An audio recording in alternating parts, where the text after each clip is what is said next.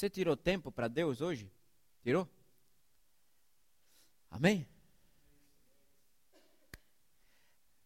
Veja, se você contar as horas da semana e depois você tirar os 10% dessas horas para Deus durante a semana, você vai dar uma média de 16 horas e alguns minutos. E se você depois dividir essas 16 horas por 7 dias na semana, eu lhe pergunto se você tem duas horas e qualquer minutos por dia para Deus. Até nós colocamos o estresse em Deus, para que Ele faça logo, faça logo, porque não tem tempo de estar aqui. Faz logo, responde logo, porque eu tenho outras coisas para fazer do que estar tá lendo a Bíblia ou estar tá na tua presença. A guerra da carne e a guerra do espírito em mim diariamente, em nós diariamente. Não, eu tive tempo, tô, ainda tenho tanta coisa para fazer, já é meia-noite. Já começou outro dia ocupado. Interessante. E nunca temos tempo para Deus. E nunca temos tempo. E perguntamos por quê, Senhor? Por quê? Por que, que o Senhor não me responde? Por quê? Por que, que eu estou orando? E por quê? Mas por quê? Por quê? Por quê? Por quê? Porque você não tem tempo. Ele tem o tempo todo. Ele está na eternidade. Para ele não tem princípio, não tem fim. Ele está sempre disponível. Em Tiago, capítulo 3, versículos 13 ao capítulo 4, versículo 10. Tiago.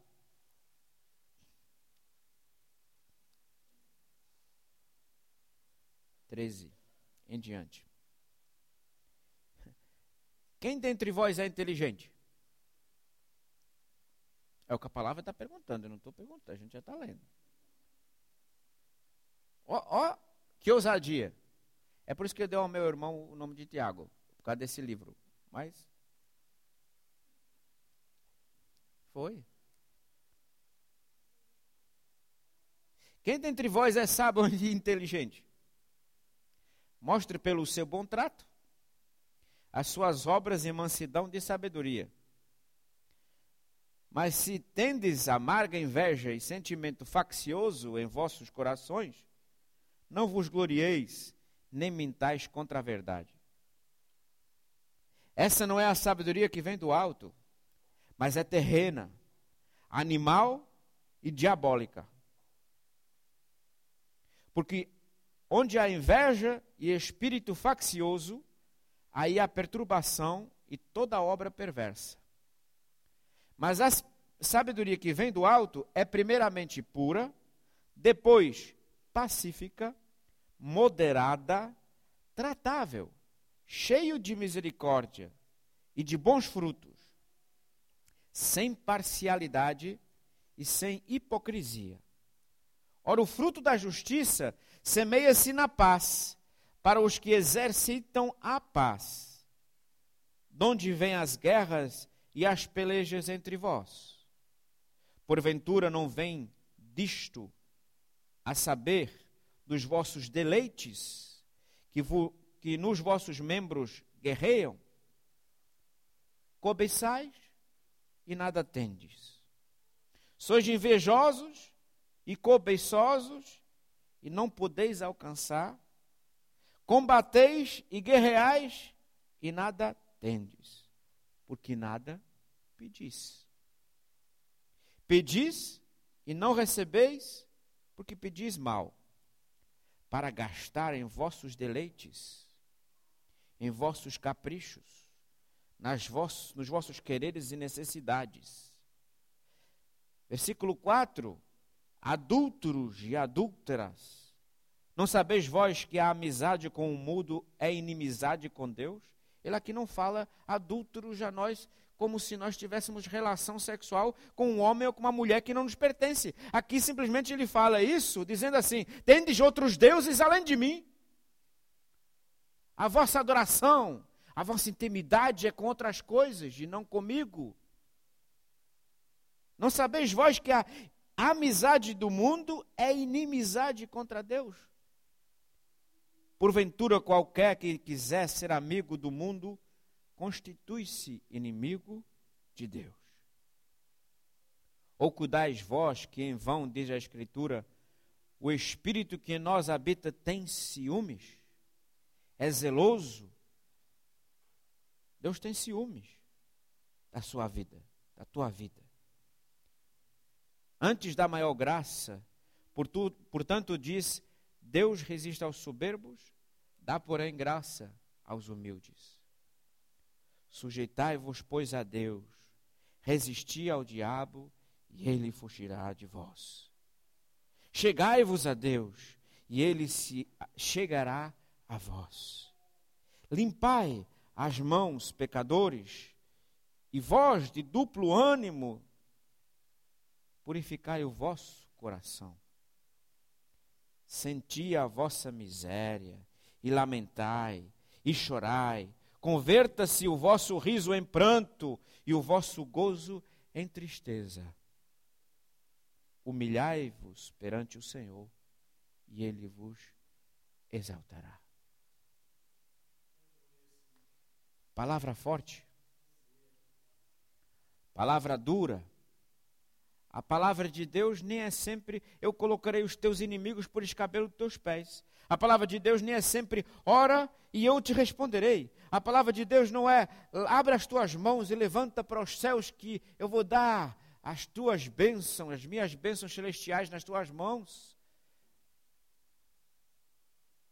A mensagem da Bíblia muitas vezes é essa sempre dizendo: Estás afastado de mim, estás afastado da verdade. Com o decorrer da vida, levaste um rumo na tua vida que me afasta-te mais de mim do que me ajunta a ti. Eu acho interessante que ele diz aqui: Achegai-vos a Deus, e ele se achegará a vós.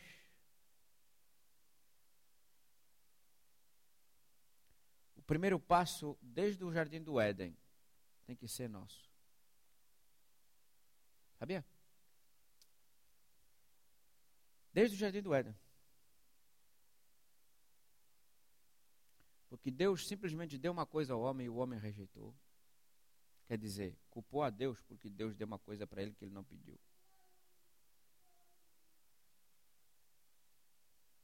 A mulher que tu me deste me deu fruta a comer, sabe que eu não resisti. Culpado és tu, não sou eu não. Venha para cá discutir comigo, porque não tenho culpa disso nada. E desde aí Deus nos diz: achegai-vos a Deus e Ele se achegará. Batei, buscai, pedi. É sempre interação. Se é uma coisa que Deus não gosta, se eu posso frisar nessa noite, é de filhos mimados. Que pensam que papai vem assim, sabe, todo baboso, todo babando pelo seu filho para proteger, para dar, para. Não. Não. Não. Ele faz isso nos primeiros anos, nos primeiros anos, digamos assim, da fé. Nos primeiros passos da fé. Quando você se converte, é só você chorar que Deus faz. Quando você se converte, você chorar com sede, ele te dá água. Mas quando você tem um nível de crescimento, a gente tem que investir com ele. A gente tem que ir lá pedir para ele. A gente tem que ir lá bater. Abre para mim. A gente tem que ir lá sacudir. A gente tem que ir lá três, quatro vezes, que nem aquela viúva. Eu quero a minha justiça. Ei, eu tenho direito. Não dizer para Deus que a gente tem direito, que cuidado que Deus não é, o nosso Pai Celestial, não é menino de recados.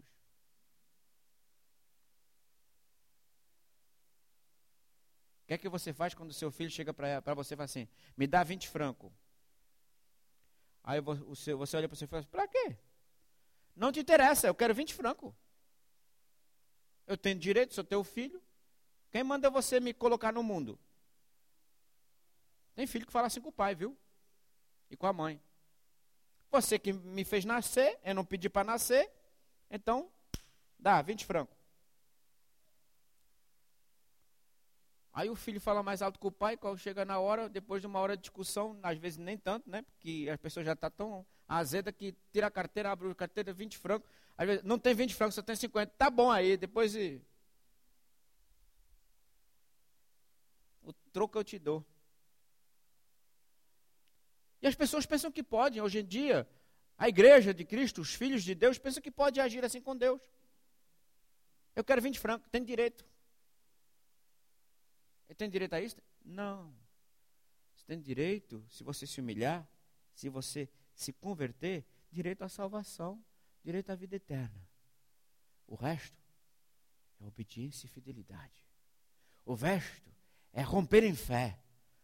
O resto é homens e mulheres maduras que aguentam o baque da vida e enfrentam, e nada nesta vida nos afasta, nem a profundidade, nem os principados, nem os principados, nem esses que andam te tirando a paz, nem esses que se levantam de madrugada, de noite, para te atormentar o sono, nem esses principais, nem poderes, têm o poder para te tirar da mão de Deus.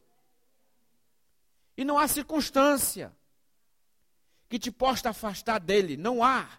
Nem que venha outros seres, outras criaturas, nem que apareça, sabe assim, um extraterrestre de frente de, você, ou um anjo, seja onde, não tem ninguém consegue, se você quiser, tirar do amor de Deus. Ninguém. Mas uma circunstância, uma carta, um mover, algo que apareça lá em casa ou no trabalho, ou algo que me fizeram que não me agrada nada. Eu já iro e peco. Eu já aponto o dedo. Às vezes nem aponto. Eu já enfio o dedo no nariz do outro, ou na testa do outro. Ah, vi? Ó, oh, sou filho do Deus celestial, viu? É. A soberba pode crescer no nosso coração como filho de Deus, sabia? A soberba de ser filho de Deus. A soberba de pensar que somos alguém. Este versículo está escrito: se eu não, primeiramente, não me humilhar, sujeitar-me, se eu não me sujeitar a Deus, se eu não dobrar o meu joelho e cumprir com todos os seus mandamentos, se eu não cumprir com a lei do Senhor, com o seu pedimento de graça, com o seu pedimento que o dom que está em mim seja desenrolado, sujeitar-me a Deus, é Ele é o Senhor. Nunca se esqueça que a gente não somos girafas, a gente somos ovelhas de Deus. E a ovelha ela come assim, ela bebe assim, e quando o rio está muito baixo, ela não bebe assim, ela dobra as mãos e deita mais ainda, que ela já tem dificuldade depois até de barriga cheia levantar. Sujeitai-vos a Deus e resisti ao diabo. Resisti ao inimigo. Resisti às circunstâncias. Resisti ainda que seja um homem, ainda que seja uma mulher, ainda que seja uma autoridade que vai te danificar, resista. Mas submeta-se primeiro a Deus. O mal de muitos é enfrentar o inimigo sem estar submisso a Deus. Irmão, você vai ser, sabe o quê? Levar a tapa, vão rasgar a tua roupa. Não se lembra dessa passagem na Bíblia, não? Lembra, não? A gente repreende em nome de Jesus, está daqui. Sai, espírito mal, sai. O espírito olha para ele, o demônio olha para ele e fala assim: Quem são vocês, hein? Nós somos filhos do fulano tal. É, é? Bem, Jesus eu conheço. Paulo, também conheço. Pedro, conheço. Os discípulos todinho, conheço. Vocês? Não conheço. E lasca caceta em cima deles. As roupas foram rasgadas e levaram cacetada. Submetei-vos a Deus. A nossa vida é para ser de espelho para fora. Não é para eu me glorificar. Ah, eu orei por uma enfermidade e foi curada. Ah, eu orei por alguém que estava atado em ataduras demoníacas e foi retirado dele esse peso. Não, não, é tudo dele. é o nome de Jesus que você usa. O poder está no nome dele. O poder está no nome dele. O poder está no nome dele. A autoridade está no nome dele. O preço é dele. A semente foi ele. É ele que morreu. Foi ele que venceu. Foi ele que os expôs nos lugares celestiais. Publicamente. Para que todos saibam nos lugares celestiais que eles estão vencidos. E é ele, Jesus, que depois dessa vitória foi feito cabeça deles. É. Porque ele é o cabeça, o Senhor. Todos têm que dobrar o joelho e confessar que Deus é o Senhor. Submetei-vos, sujeitai-vos, obedecei. E ainda tem uma vírgula, depois tem pois. E depois tem vírgula.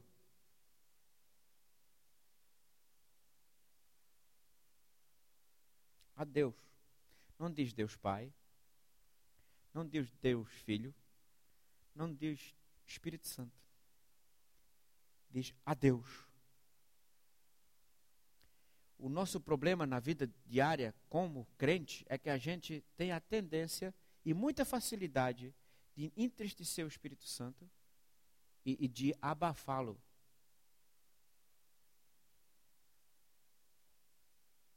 entristecer e abafar. E sabe por que eu estou falando dele? Se você ler na página da internet, na primeira mensagem que eu escrevi na página da internet da igreja, qual foi o primeiro versículo que eu desejei para esta igreja? Que eu vos saudei?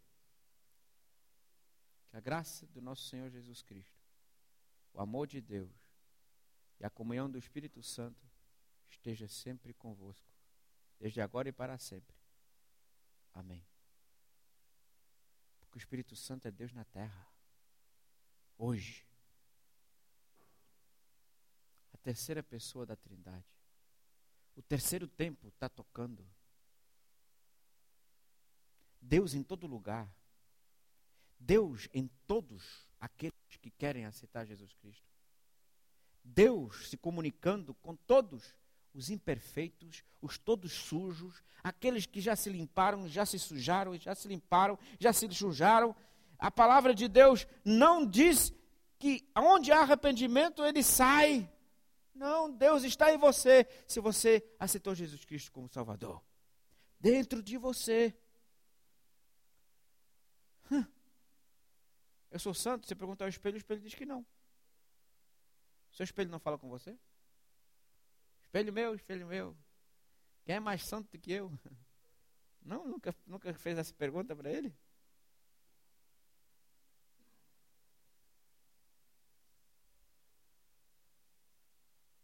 O Espírito Santo que está em mim é o Espírito Santo que está em você. O Deus que está em mim, maior é o que está em mim. Não é o que está comigo. O que está comigo é falho. Sou eu. É minha experiência. É a minha alma. Esse animal, como o Tiago disse. Quem é que pensa dentre nós que é inteligente e sábio? Se a loucura de Deus é mais sábia do que a nossa sabedoria.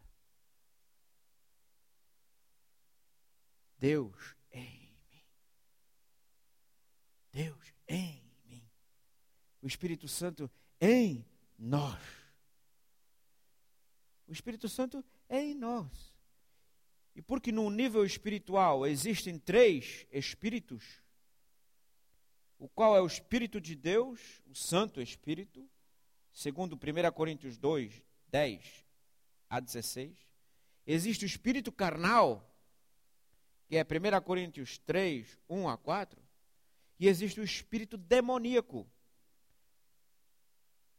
É, não sabia não?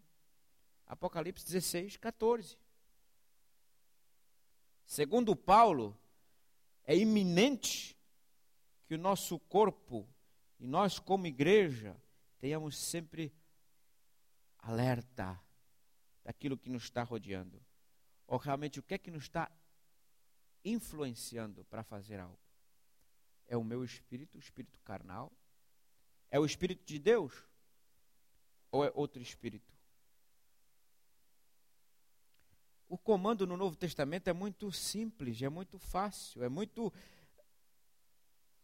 ajudador à nossa raça humana.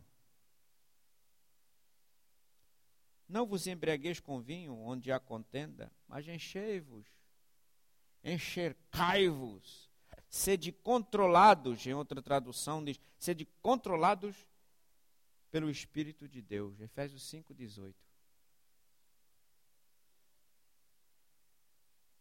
É isso que a gente faz?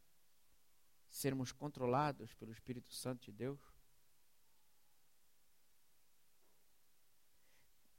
Sabe o que é que Deus nos deu? Muitos dizem, ah, pastor, eu tenho um livre-arbítrio. Deus me deu um livre-arbítrio. Uma vontade própria. Sabe o que é que Deus quis fazer com isso? Você não tem uma vontade própria. Você tem as rédeas da sua própria vida na tua mão. E quando o teu corpo ou a tua alma quer fazer algo contra Deus, é você que tem que puxar as rédeas com o teu novo homem, teu novo ser. Sabia? Novo livre-arbítrio? Eu não, se eu pudesse, eu cair em cima daquele irmão. Irai-vos, mas não pequeis. É tão difícil. Jesus, eu às vezes eu penso quando eu leio essas passagens da Bíblia que Jesus está tirando gracinha com a nossa cara. Não, olha. Ele explica: irai-vos, mas não pequeis. Né? Irai-vos, mas não pequeis. É tão difícil. Aonde está a medida? Até onde eu posso mirar e não pecar? Ele não explicou. Sabe por quê? Porque conseguir irar-se e não pecar é uma capacidade do homem espiritual na tua vida. Porque é esse que consegue se irar e não pecar. O que é nascido de Deus não peca. E se eu já estou vivendo, a minha vida é sempre vivida no Espírito, ou tentada viver no Espírito, em Deus, motivado pelo aquele que é novo nascimento, novo homem em mim, aí eu vou conseguir puxar as rédeas. Sabe o que é rédea, né? E para poder manejar o cavalo, sempre as rédeas não tem só aquela, aquelas coisas lá, o, cabresto, não. Tem. Agora esqueci o nome. Obrigado. O freio de ferro. Sem freio você não consegue dirigir um cavalo. Nem um jumento. Sem freio. Jumento já é uma coisa à parte. O jumento tem uma cabecinha misericórdia. Quando ele para, para, acabou. Você pode bater nele o que você quiser. Ele só ele não avança. Nem que você puxe, nem que ele sangre com aquele freio na boca. Não... Mas no cavalo basta um, um metal sem bicos. Um pedaço de metal no cavalo, na boca do cavalo. Você consegue controlar ele. E eu vejo isso, que a gente, no decorrer da vida cristã, temos que nos frear nós mesmos, temos que colocar freio em nós mesmos. Isto não edifica se eu falar para esse irmão, para o meu filho, para o meu marido, para minha esposa, não vai edificar. Então eu vou me frear. Tem pessoas que dizem assim, não, eu, eu, eu sou, eu sou, você fala, né? A minha coroa. A esposa é a minha coroa. Né? Ou ela me honra, ou ela me. Né? É o que a Bíblia diz. Primeira vez que eu disse no telefone, a minha coroa, peraí, eu vou chamar minha coroa. A irmã, o que é isso, pastor? Que coroa? Sua mulher é tão jovem. Assim, não, não estou falando de gíria, não. Eu estou falando coroa. Coroa. Muitas mulheres gostam de brilhar. Vocês já viram, homem? Ah, gosta de brilhar. As mulheres gostam de brilhar. Mas a gente temos que nos frear, nos manejar, nos dirigir. Combateis e nada tendes, sois invejosos e cobiçosos e não podeis alcançar nada. É como que ele diz: pedis e nada recebeis. Por quê? É porque quando a gente pede coisas que não são de agrado de Deus, é como se a gente não estivesse falando. É. Não sabia ainda? Por que, é que muitas vezes as nossas orações não são respondidas? Porque a gente não sabe pedir. E esse não saber pedir não é não é que a gente não usou palavras.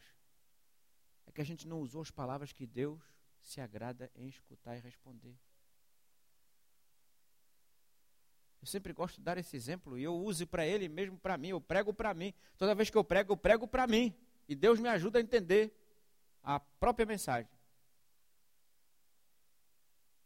A gente ora, Senhor, abre um buraco para meus inimigos, enterra eles vivinho. Eu ainda coloco um vasinho ou uma árvore em cima deles lá. Por favor, Senhor. Para minha lida nesse mundo ser mais fácil. Assim como fizeste com os inimigos de Davi, Senhor, faz com os meus. É. é. Davi passou tantos anos se escondendo do seu próprio sogro. Teve tanta chance para matar o seu próprio sogro. E nunca fez nada por temor ao Senhor. Jesus diz: Amai os teus inimigos e a gente quer enterrá-los. Vê-los que. Não, a gente não quer matar porque a Bíblia diz que a gente, somos inteligentes. A gente somos inteligentes. A gente não vai matar o nosso inimigo. A gente não vai convidar ele à nossa casa e colocar veneno na comida dele. Não. A gente não vai fazer trama, não, a gente somos filho de Deus. A gente não pode fazer isso. A gente não pode. Um mandamento lá em Êxodo 20 diz: não matarás. Então eu não posso matar, Senhor. O Senhor sabe. Mas, Senhor, livra-me desses inimigos. Como. Senhor. A mensagem do Novo Testamento é diferente. Ama os teus inimigos. O grande exemplo é Jesus espetado na cruz, cuspido, furado, dando-lhe fel a beber. Pai, perdoa-lhes que não sabem o que fazem. E o que é que nós temos aprendido e exercido? Muitas vezes o contrário. A guerra entre a nossa carne e o nosso espírito, a guerra entre a nossa. é simplesmente esse ser animal em nós, que não tem o fruto do Espírito de Deus, que não faz ele transparecer. Mas, pastor, eu não posso ser carne? Me desculpe, você tem que ser carne porque você é carne. Pastor, eu não posso pecar? Não deveria, mas se pecar, você tem um advogado diante de Deus. Pastor, então o que é que me afasta de Deus? O que te afasta de Deus é você não fazer para chegar-se a Deus.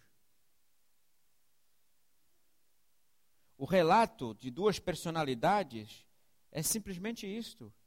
O homem controlado pelo Espírito de Deus é verdadeiramente sábio, demonstra humildade genuína, suporta os insultos e as acusações falsas e verdadeiras contra a sua vida. Porque os insultos verdadeiros nos libertam, porque a palavra de Deus diz que a verdade nos libertará. E não é só a verdade de Deus, da palavra de Deus, é a nossa própria verdade nos liberta. Nu nasci e saí do ventre da minha mãe, e nu voltarei para lá. Nu voltarei para a terra. Nu. Não, pastor, hoje em dia todo mundo vai no caixão, todo todo almofadado, sabe? Na América tem até o botão. Se o cara acordar, pode tocar que vai anunciar na polícia. Vestidinho, de gravata, nunca gostou de usar gravata, o homem. Morreu, colocaram uma gravata nele.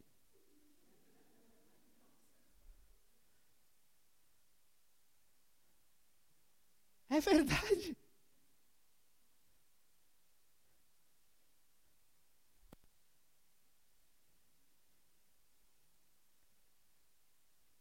O que é nascido de Deus, ainda que custe a minha carne, ainda que eu interceda como Paulo,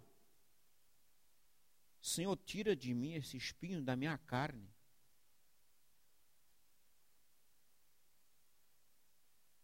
Às vezes é, é melhor nem pedir, porque, sabe, a resposta de Deus vai dizer: a minha graça te basta.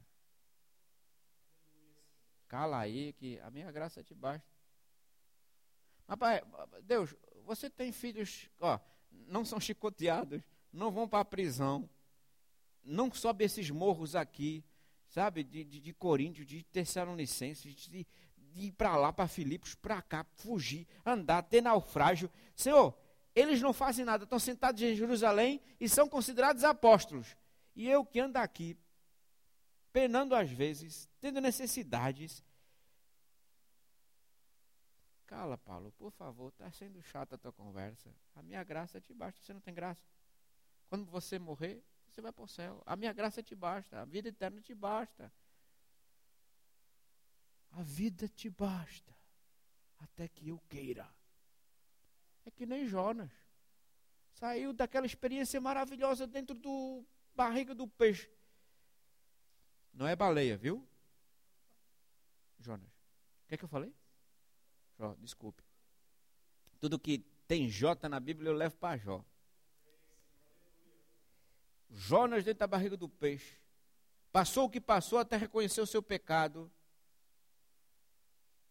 Saiu de lá, ok, pronto. Para eu não estar dentro dessa barriga do peixe, eu me converto. Tá bom, eu vou lá. Tirei o sol daqui porque está sempre dando.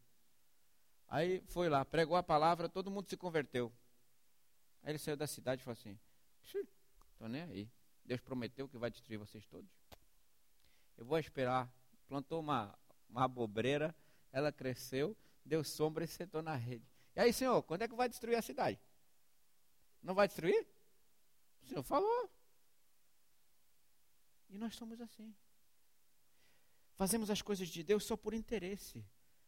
Pregamos a palavra porque ele vai destruir de qualquer maneira, ele vai destruir aquele inimigo. Eu perdoá-lo? Não. Não, não, não. Eu deixar isso de mim? Não, não. Ok, pronto, eu vou obedecer um pouquinho, que é para ver se Deus faz a parte dele. Jonas.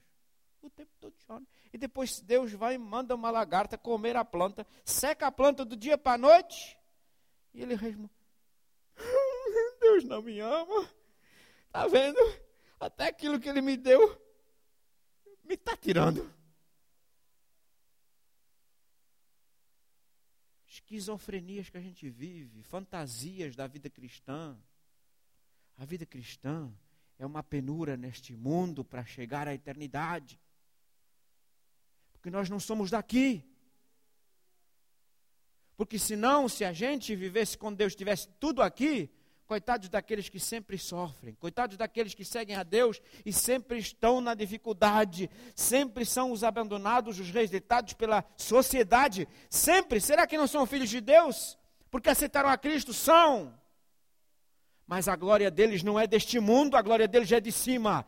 E é neste mundo que eles choram, e bem-aventurados que choram, porque eles hão de rir, porque eles hão de herdar, porque eles hão de ser glorificados no céu, receberão vestiduras brancas. Mas parece que a nossa Bíblia não é, não é lida. E culpamos a Deus. E entramos em depressão porque Deus só honra uns que são maus, que só fazem outras coisas que não devem, e são abençoados. A minha graça te basta.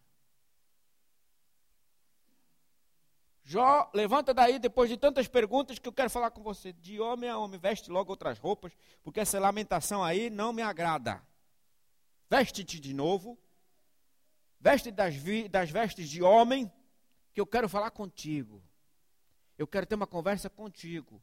Deus às vezes não nos fala, porque nós só se lamentamos.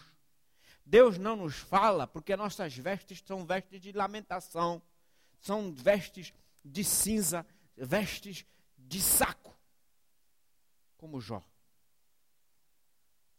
Mas quando a gente parar de lamentar e começar a glorificar, como Abraão, começar a ganhar e a fabricar, a germinar aquelas nas nossas entranhas, aquela promessa de ter um filho, um homem que 75 anos nunca teve filho, tem tanto para herdar e não tem filho para passar essa herança. E Deus dá a coisa mais maravilhosa a um homem daquela idade diz: "Sai da tua parentela que eu vou te dar um filho". É o louco ou sábio que não vai fazer aquilo que está escutando. Se é tanto aquilo que Deus está te querendo dar. Vem aqui, não olhes para a sua estatura, porque Deus olha para dentro e não olha para fora. É o mais fraquinho. E acabou, foi? Não tem outros filhos, não? Não tem um que está lá, sabe? Guardando as ovelhas. O caçula. É, assim, fraquinho, sabe? Esse não é para chamar de ser. Chama lá ele. Traz mais um chá aí para mim, porque Vou esperar. Mas Davi enfrentou, teve que ser enfrentado pela morte. Ele teve que ser experimentado se ele iria abusar da espada como seu sogro. Ele teria que ser experimentado se ele iria conseguir ou não controlar os homens que estavam com ele, cheio de raiva contra o seu próprio sogro. A raiva não era só dele. A ira não era só ele. A ira era todos aqueles que se juntaram com ele naquela caverna de a Adulão. Estavam todos raivosos contra o rei Saul. Todos. Mas ele conseguiu criar um exército. Ele conseguiu ter já controle sobre aquela massa ele foi experimentado nesses anos de afastamento do seu trono para um dia ser um rei digno. E nós queremos tudo já. E não queremos ser experimentados.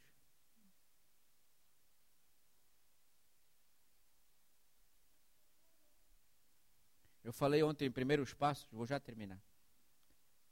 Primeiros passos da fé ontem. Eu falei que Muitos se convertem hoje, amanhã já querem ser pastor. É verdade. Eu tenho a revelação do Senhor. Hoje eu tive um, sabe, pastor, estou de jejum e Deus me revelou, amém. É porque o teu jejum funcionou. É porque a tua, aura, a, a, tua, a tua carne morreu e o teu espírito teve mais sensibilidade para as coisas de Deus. É para isso que deve servir o jejum matar a minha carne e me concentrar no Espírito, naquilo que vem de Deus. Não, agora, sabe, eu tive. É? Foi chamado. Até que eu falei que Jesus esperou 33, 30 anos para ser colocado no ministério. Será que você aguenta 30 anos esperar? Para ser missionário, para ter o dom de profecia, para ter o dom de revelação, para ter o dom de milagres operando na tua vida, o dom de maravilhas. Que você ora e acontece coisas que todo mundo fica maravilhado. Dom de maravilhas.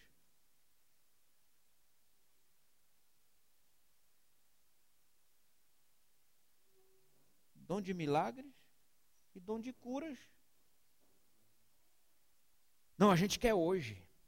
Não porque eu participei daquela vigília, pastor. Eu vi tanta gente com aquele dom lá. Pergunte. Quanto tempo demorou? Quantas provas teve que passar? Abraão esperou cento e poucos anos pelo filho. E depois de pensar bem, ensinei tudo, já dei tudo. Menino completou quase 12 anos. Mata.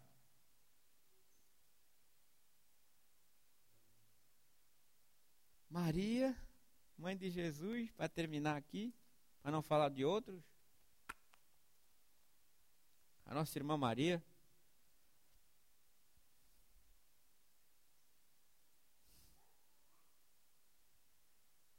Chegou ao cúmulo de querer mandar prender o próprio filho, que estava louco. Está fazendo coisas que não deveria. Eu já preguei sobre isso aqui.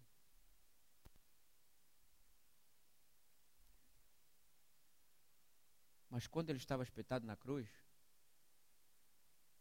eu acho que no coração dela, a única oração seria: Tu o chamastes para tão pouco tempo? Três anos?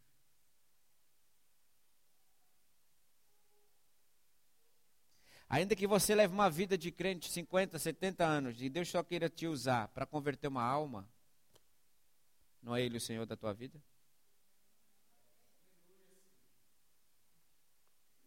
Não foi Ele que te chamou? Então não dê lugar muito mais à sua carne, dê lugar ao teu espírito. Amém? Dê lugar ao novo homem, ao novo, novo ser em você dê lugar e que ele se manifeste em você. Que ele consiga pular a sua alma, abafar a tua alma, as tuas reações sejam controladas. Eu não vou responder porque eu não quero pecar. Eu não vou falar porque eu não quero agir que não seja de Deus. A Bíblia vai mais além no Novo Testamento. Se você não tiver nada para edificar, cale sua boca. Amém? É duro, muito duro. Difícil? Misericórdia. Mas um diamante não é de hoje para amanhã. Um edifício não se constrói de hoje para amanhã.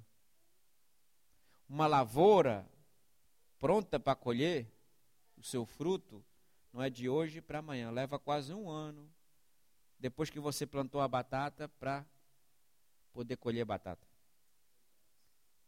Então, se você semeou batata, não espere colher manga.